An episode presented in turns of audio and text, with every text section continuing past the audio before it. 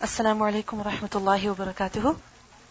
You have your nice, clean, and crisp, fresh juz with you? Alhamdulillah. Where's your juz one? Where did you put it? Is it still in your bag? Okay, when you go home, where are you going to put it? On your night table? Why are you going to put it there? Because you want to repeat it. So you can refer to it again and again. Who's going to put it on a bookshelf, right in the corner, and then forget about it?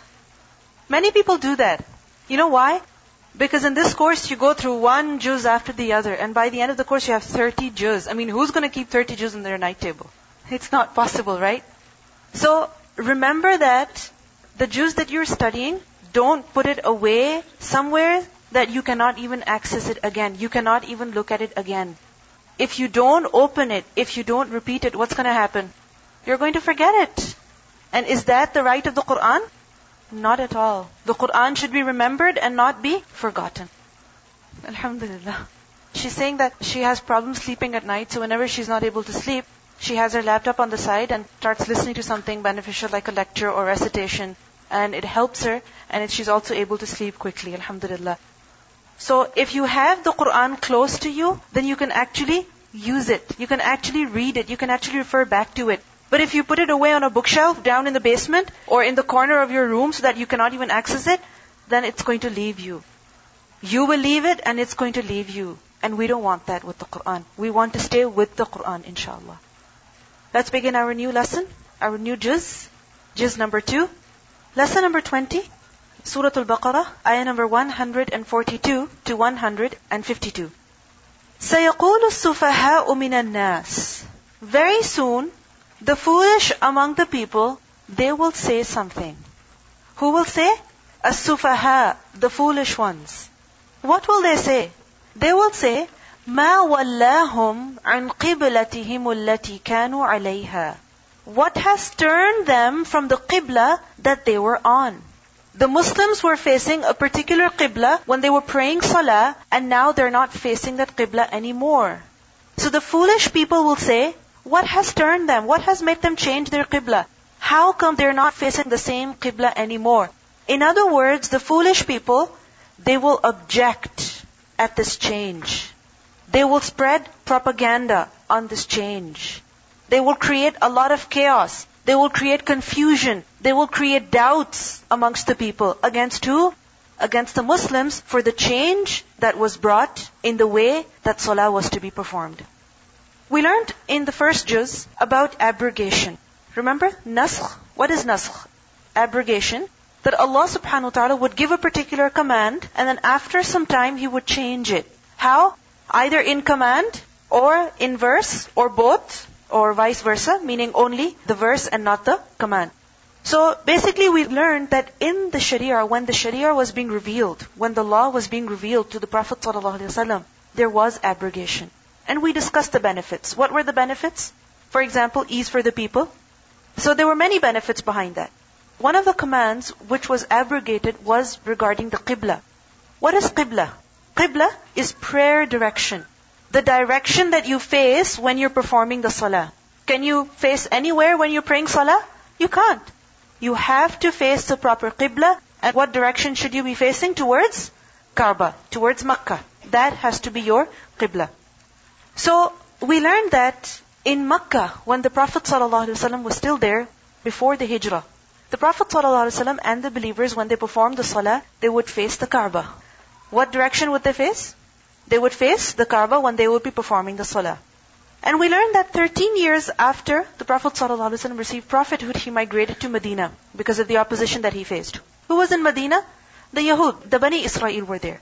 And who are Bani Israel? They were the Ahlul Kitab. They were the ones who were the followers of the Torah. So they were the believers of their time before the Prophet ﷺ came. After the Prophet ﷺ came, they were no longer believers. Why? Because they were supposed to believe in him. And when they did not, they were no longer the Muslim Ummah. However, we learned that when the Prophet ﷺ migrated to Medina, he specially invited them to Islam. Why? Because they were the ones on the truth previously. So they were deserving of being invited to the truth again. And this is why we learned about so many verses in Surah Al-Baqarah inviting the Bani Israel directly to the acceptance of Islam, to the acceptance of the Prophet ﷺ and following him. But what happened? Did they believe? No, they didn't. Did they respond? No, they didn't. Did they accept him? Not at all. Instead, they tried to kill him. They spread propaganda against him. They tried to harm the Muslims. They tried to harm Islam in many, many ways. So anyway, when the Prophet ﷺ migrated to Medina, Allah subhanahu wa ta'ala commanded the Prophet ﷺ and the Muslims that when they perform the salah, they should not face the Kaaba, rather they should face Baytul Maqdis. Where is Baytul Maqdis? In Palestine. Why Baytul Maqdis? Why Palestine? Because that is the direction that the Bani Israel used to face in their prayer. That is the direction that the Bani Israel used to face in their prayer. The question is, why would Allah command them to follow the same Qibla as Bani Israel when Bani Israel were not on the truth? It was to show to the Bani Israel that this messenger has brought the same message. He is from the same Lord that you believe in. He is in continuation of the same messengers who were sent to you previously. So it was to show to the Bani Israel that he's not different. He's not an Arab sent to another people. No he is also supposed to be a messenger for you. So the Prophet ﷺ was required to face Baytul Maqdis. Now there is one problem. In Medina, if you face Baytul Maqdis, then Makkah would be behind you. If you face Baytul Maqdis, Makkah would be behind you. In Makkah, the Prophet ﷺ would pray in a way that he would have the Kaaba in front of him, and in the same direction, Baytul Maqdis would also be there. Now if you look at the map, do you see Makkah? Above that, do you see Medina? And if you go all the way up, you see Jerusalem? Now when the Prophet ﷺ would be in Makkah, he would face the Kaaba in a way that the Kaaba would be in front of him. However, if you go farther, what would be there? He would be facing in the direction of Jerusalem, direction of Baytul Maqdis. So he could pray in the direction of both the Kaaba and Baytul Maqdis. But when he got to Medina, he was told to face only Baytul Maqdis. So when he was facing Baytul Maqdis, what was behind him? Makkah. The Kaaba was behind him. And you can imagine, anyone who has seen the Kaaba, who has worshipped Allah subhanahu wa ta'ala over there, how much attachment he has to that place. I mean, Makkah, do we have any property over there? Do our grandparents live over there? Were we born there? Did we live there? Did we go to school there? No. But just because we face that direction when we pray salah, how much we love that place. How much attachment we have to that building, that simple building. So when the Prophet ﷺ, when he went to Medina, A, it was difficult for him because he was not in Makkah anymore. He could not see the Kaaba regularly. And secondly, it was even more difficult for him because he was not to face Kaaba anymore. He was to face only Baytul Maqdis. It was a huge test for the Prophet ﷺ as well as for the rest of the believers. But look at their obedience to Allah that they still faced Baytul Maqdis even though they wanted to face the Kaaba. So then what happened? After 16 or 17 months that the Prophet ﷺ was in Medina, after that Allah subhanahu wa ta'ala abrogated that command. And what does that mean? That the Muslims were no longer to face Baytul Maqdis, rather they were supposed to face the Kaaba. Why? Why is it that the command was changed and again it was changed? Why? Why were they to face Kaaba now? The reason was that as we learned, Kaaba was the house of Allah that was built by who? Ibrahim a.s. Even before the Bani Israel. So it was the original place of worship. It is said that the angels were the first ones to construct the Kaaba. Adam a.s. And then after the flood of Nuh a.s., who renovated it? Who reconstructed it? Ibrahim a.s. So all of the prophets from Adam a.s. to the final messenger, all of the prophets, what direction did they face in prayer? The Kaaba. That was their qibla from the beginning. And we learn in the Quran, in Surah Al Imran, Allah subhanahu wa ta'ala tells us that إِنَّ أَوَّلَ بَيْتٍ وُضِعَ لِلنَّاسِ لَلَّذِي بِبَكَّةِ Surah Al Imran, ayah 96. That indeed the first house that was built for the people so that they worship Allah is which house? The one that is in Makkah. So the original Qibla was which one? The Kaaba. But we know that over time, the Bani Israel, when they had their religion, what did they do with it? They changed it, they corrupted it. Certain difficulties were imposed on them because of their crimes, because of their sins. So this is why the Qibla was changed from Kaaba to Baytul Maqdis. And this is the reason why the Jews, the Yahud, they would face Baytul Maqdis in their prayer. Whatever kind of prayer they performed, what direction did they face? Baytul Maqdis. It is said that 1300 years after Ibrahim alayhi So in other words, 1300 years after the Kaaba was built, Baytul Maqdis was built. When was it built? 1300 years after Ibrahim alayhi And after that, after Baytul Maqdis was built, after some time, the Yahud, they started facing Baytul Maqdis in prayer. They didn't face the Kaaba anymore. Instead, what did they face in prayer? Baytul Maqdis. So what do we see? The original Qibla was always the Kaaba. So the final messenger who was sent to complete and perfect the religion, what was he supposed to do? Face which Qibla? The original one, right? So this is the reason why the command was abrogated. Initially, the Muslims were told, face Baytul Maqdis. Why? To incline the Bani Israel to Islam, to make them realize it's your messenger. And then, when they did not follow him, when they did not accept him, it was made very clear to them. You follow him or you don't. You follow him or you don't. He is the right messenger. And he was told to face the original Qibla so that the religion would be completed and perfected. So when the Qibla was changed, when there was Tahweel al-Qibla, when the Qibla was changed, the Yahud, they created an uproar. They reacted very severely. So when the Qibla was changed, Allah subhanahu wa ta'ala revealed a forewarning for the believers. Be prepared. There is going to be a lot of negative reaction from the people. So this verse is in preparation for the Muslims. So Allah subhanahu wa ta'ala says, سَيَقُولُ السُّفَهَاءُ مِنَ النَّاسِ Very soon the foolish ones from the people will say. Notice the word سَيَقُولُ. The seen at the beginning, when it comes before a verb like "yaqulu," first of all, it gives a meaning of future to it. A little bit of grammar over here. There are two types of verbs. In English, past, present, and future. In Arabic, you have two types. First is madi. Madi is past. So for example, qala. Qala, he said. Fa'ala, he did. And the second type of verb is fi'l mudari'. Mudari' is used for present as well as future. It can be used for either. For example, yaqulu. Yaqulu can be translated as he says, meaning he is saying right now. And it can also be used for he will say in the future. Fi'l mudari can be used in two ways. It can be used for present, it can also be used for future. However, when the letter seen, it comes before fi'l mudari. So over here you have sa yaqulu. Then the seen, you know what meaning it gives to the mudari? It specifies the meaning of future. That in the future, yaqulu, he will say. So sayaqulu, you will not translate it as soon he says. Rather, you will translate it as soon he will say. Another benefit that the seen gives is that it shows that in the very near future, not sometime after a few years, after centuries, in the future, no. It means very, very, very soon. So it gives a meaning of qurb. And thirdly, it also gives a meaning of certainty. Meaning certainly this action will take place. So sa yaqulu, certainly will they say. Have no doubt about this reaction. Don't be unsure about it. No. Be certain. This reaction you will have to face. سيقول السفهاء من الناس. And the word sufaha, this is the plural of Safih. Safih from Sin Faha. Safaha. What does Safaha mean?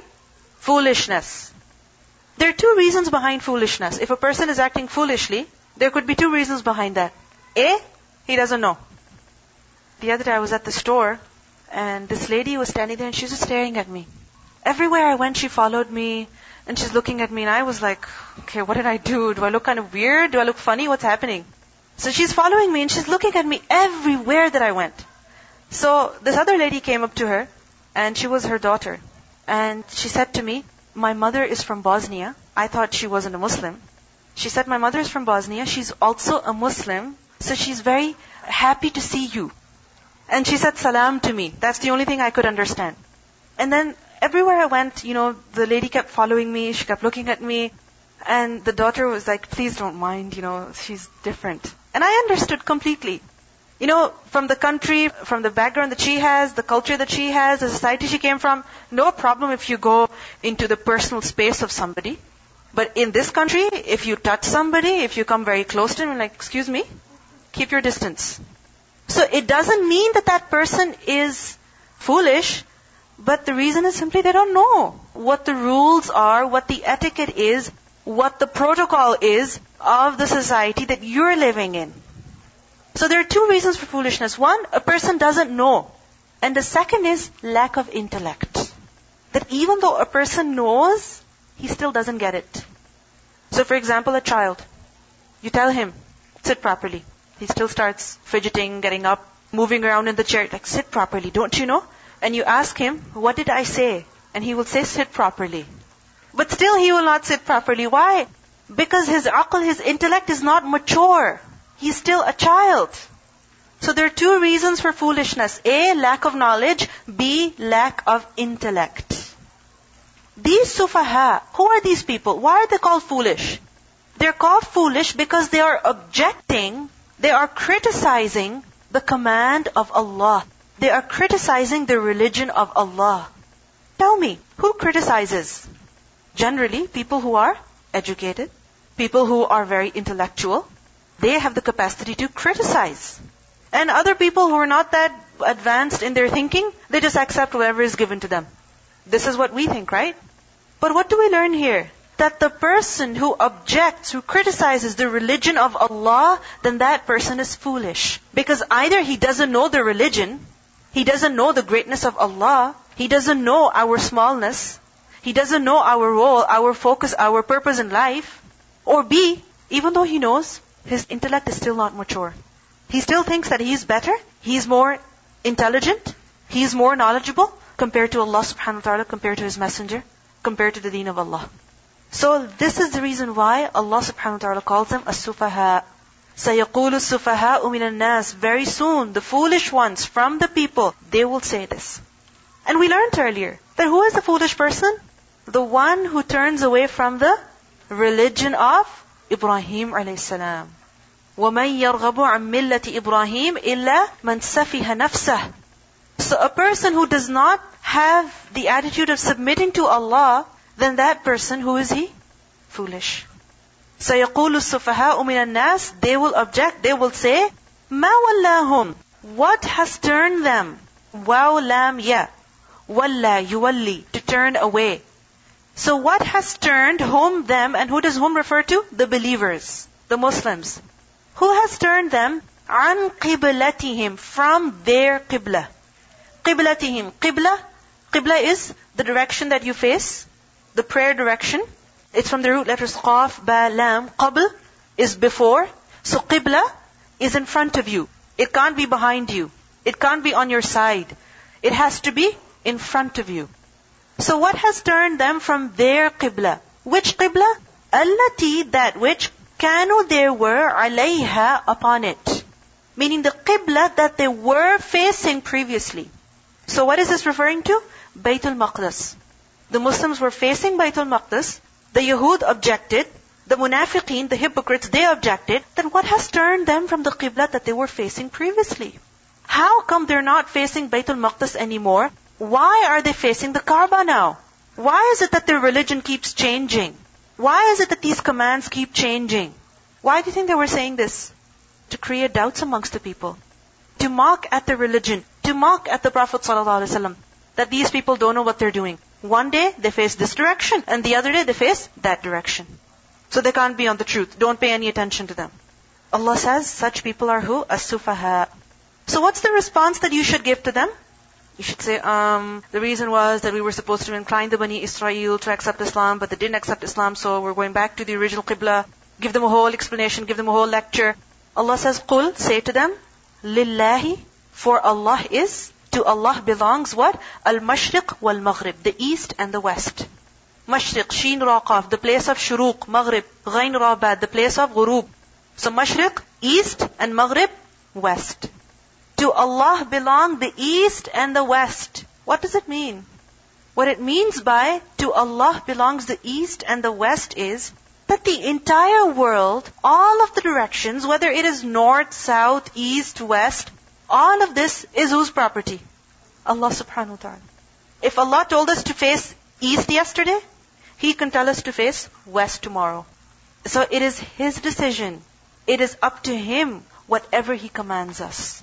All places, all directions, all things belong to Allah. And Allah has full choice. He has complete authority to decide what direction we face and what direction we don't face.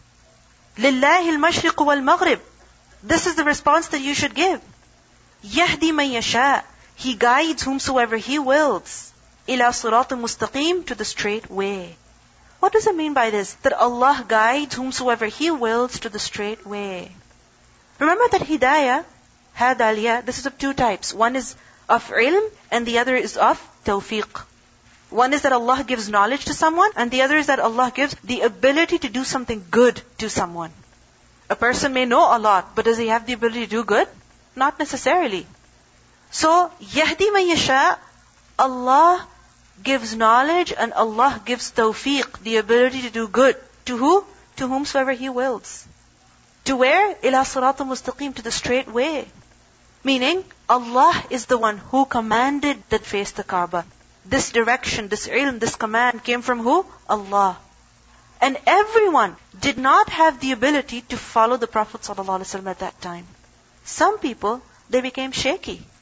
They said, this doesn't make sense. How come the laws, the commands are being changed again and again? There has to be some problem. This cannot be the true religion. So some people, they started doubting the Prophet ﷺ. They weren't given the tawfiq, the ability to follow him, to remain on the straight path. So who is given direction? Only the one whom Allah wills. Who is given the ability? Only the one whom Allah wills. يَهْدِ مَن يَشَاء إِلَى صِرَاطٍ مُسْتَقِيمٍ What do we learn in this verse? that we must have no doubt at all concerning any command, anything that comes from Allah subhanahu wa ta'ala. Whether it makes sense to us or it doesn't make sense to us. We should not have any doubt about it. رَضِيتُ بِاللَّهِ رَبَّا It doesn't mean we don't think about it. We don't try to understand it. No, definitely we should try to understand it. But if it's beyond our understanding, our comprehension, we're unable to fully grasp it, then what should we do? Accept it as it is. Has it ever happened with you that, for example, in math class or in physics or in chemistry, there was something that you just couldn't get? And you're like, why is it like this? It doesn't make any sense. And you argue with your professor, you argue with your teacher. And what do they say? You can't change the rules. You can't change them. You just have to accept them as they are. And once you accept it, gradually it becomes easier and easier. A day comes when you finally understand it. Another very important lesson that we learn in this verse is that Allah guides whomsoever He wills to the straight way. Every person is not guided. Allah decides who should be guided and who should not be guided. A person may say, I'm not praying salah. Allah doesn't want me to pray. Can you say that? No. Who does Allah guide? The one who wants to be guided. The one who wants to be guided, Allah guides him. Allah never leaves him astray. Look at the stories of so many companions. I can't get over the story of Salman al-Farisi. Isn't it amazing? Look at where he was in Persia. And look at how he went from one place to the other, one person to the other. But he wanted the truth. Allah did not leave him. Allah made him find the truth. Allah made him reach the truth. So who does Allah guide? The one who wants to be guided. Who does Allah give fahm to? The one who wants to have understanding. If a person doesn't want to understand, Allah will not force him to understand. Another very important lesson that we learn in this verse is that whoever objects at the commands of Allah subhanahu wa ta'ala, then who is he? Foolish. He's not an intellectual. He's not a person who has a lot of understanding. Rather, who is he? A foolish person. Maturity, being an intellectual, is in what? Submitting to Allah subhanahu wa ta'ala. And objecting at the commands of Allah, what is this? Immaturity. This is foolishness. Because look at where you are, look at who you are, Look at who Allah is. What are you? Who are you to object at the commands of Allah? You're nothing. You're just a human being, one person on this earth with limited mind, limited abilities. How can you challenge what Allah is saying? How can you object at what Allah is commanding? You cannot. You are in no position at all to object at the commands of Allah. So if a person thinks that he can object, then he is in reality a foolish person. He's not an intellectual at all. Another important lesson that we learn is that if those who object at the commands of Allah are foolish, then should we pay heed to what they say? Should we be worried and concerned about what they say? No. Have you ever come across a person who is mocking you for no reason, you know, objecting at you for no reason, everything you do, everything you say, they start criticizing you, and you ask someone, you know, how do I deal with this person? What do they say to you? Ignore them. Don't give any importance to them. Don't even bother listening to them. They send you an email, don't read it. They send you a text, don't bother reading it. They talk to you, go away. وَإِذَا خَاطَبَهُمُ الْجَاهِلُونَ قَالُوا سَلَامًا Peace. Stay where you are. I'm off. See you later. So if anyone is behaving ignorantly with you, foolishly with you, what are you supposed to do? Ignore them. Don't give any importance to what they say. So similarly, when people object at the religion of Allah, what should we do? Get worked up about it. Start doubting ourselves. Start feeling bad. No. Ignore them. Ignore them. If they don't know, clarify to them. If still they persist, then just ignore them. Don't give any importance to what they have to say.